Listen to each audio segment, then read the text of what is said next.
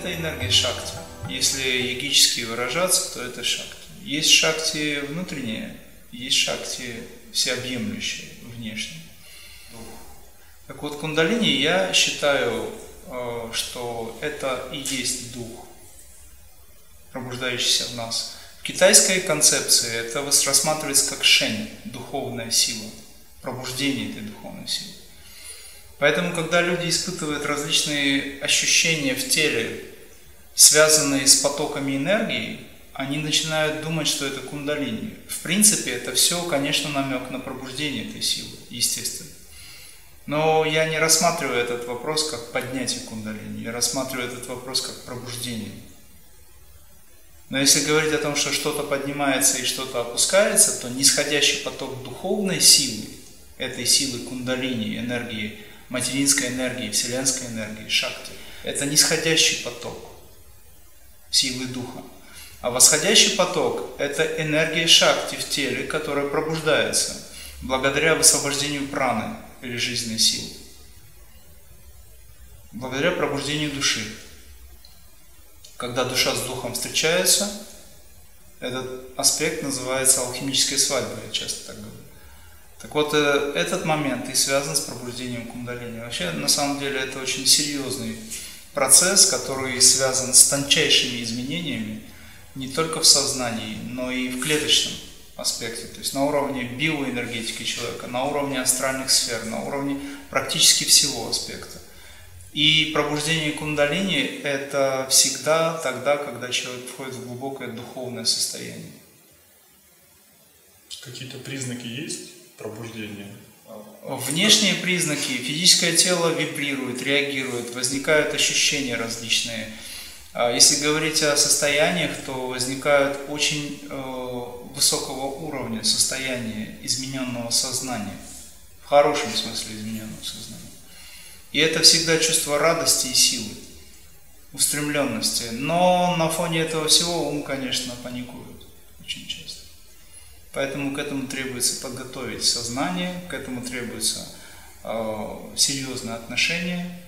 Нельзя вот так вот взять, сесть и механически пробуждать кундалини. Это просто очень опасно. Ну, как раз таки вопрос напрашивается. Очень много сейчас э, направлений, э, веточек йоги, в которых э, так называемым искусственным образом пытаются пробудить эту силу скрытую все-таки какая-то опасность есть в этом, либо она а, в любом случае не будет проявлена, если человек не готов к этому? Если говорить с точки зрения Адвайта Веданты, нигде ни в чем нет опасности, потому что нет самого понятия такого, да? Но если говорить о правильности или корректном отношении, то, конечно, это не очень правильно. А в некоторых случаях очень неправильно. Потому что в реальности у людей есть эгоистическое желание быстро пробудить энергию и стать сверхсуперменом, сверхчеловеком и все такое. Пробудить, в конце концов, ситхи. Вот, и им будет очень комфортно существовать в этом мире.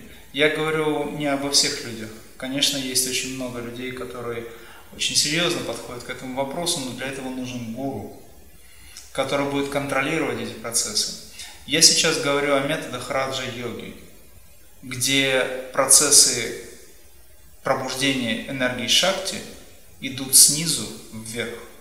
Для того, чтобы эта энергия была подконтрольна, у человека должно быть пробуждено сознание, которое будет контролировать. В конце концов, должна быть мощная концентрация на той идее, с которой он работает. Поскольку чакры, содержащие в себе особые качества, как энергосгустки, как сгустки этой духовной силы, проще говоря, они также в себе содержат массу привязанности.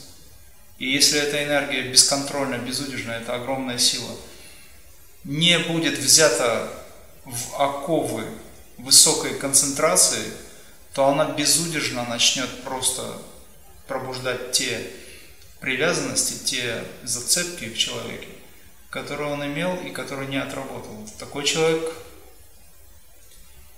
вряд ли сможет чего-то добиться ему будет очень сложно контролировать свои привязанности сексуальные, психоэмоциональные.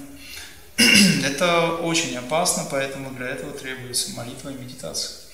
Для этого требуется мощная работа с телом, не один год. Требуется, чтобы человек шел по пути духовному, и не один год. Если мы говорим о крия практиках, практиках, которые, в общем-то, сейчас очень популярны, то здесь немножко другой принцип. Здесь кундалини также пробуждается. Но прежде чем оно пробудиться э, может, мы пробуждаем в себе качество души, и мы приглашаем духа сверху вниз, который сам устраняет все препятствия, сам контролирует, сам помогает. То есть, проще говоря, вы приглашаете мастера, высочайшего мастера в свою жизнь, в свой храм. Мастер всегда знает, как правильно работать. Мастер всегда знает, что нужно сделать для того, чтобы не было чего-то, что может навредить ученику. И это высшее Я пробуждается в нас. Этот процесс я рассматриваю как самадхи. Пусть первой стадии, второй стадии. И вот когда самадхи случается, тогда кундалини обязательно пробуждается. Но вот когда кундалини пробуждается разным способом, не обязательно, чтобы самадхи случалось, тогда человек должен сам отвечать за действие.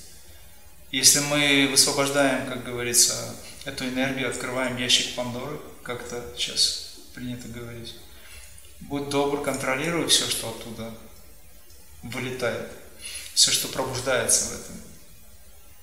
А если ты приглашаешь к себе нечто высшее, выше чего нет – то оно само равномерно, очень мягко делает тебя счастливым. Для чего вообще все это нужно?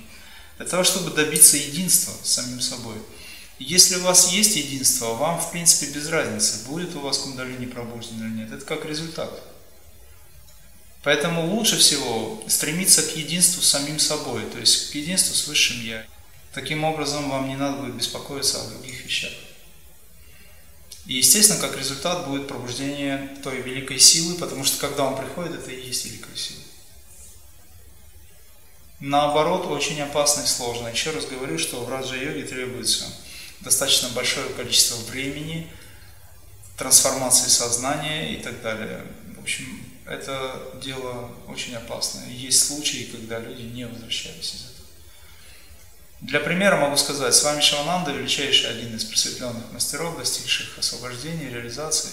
Он в свое время э, получил такой не очень позитивный опыт, и его жизнь, жизнь была, в общем-то, на грани. А Сатя Сай Баба благословил его и спас ему жизнь.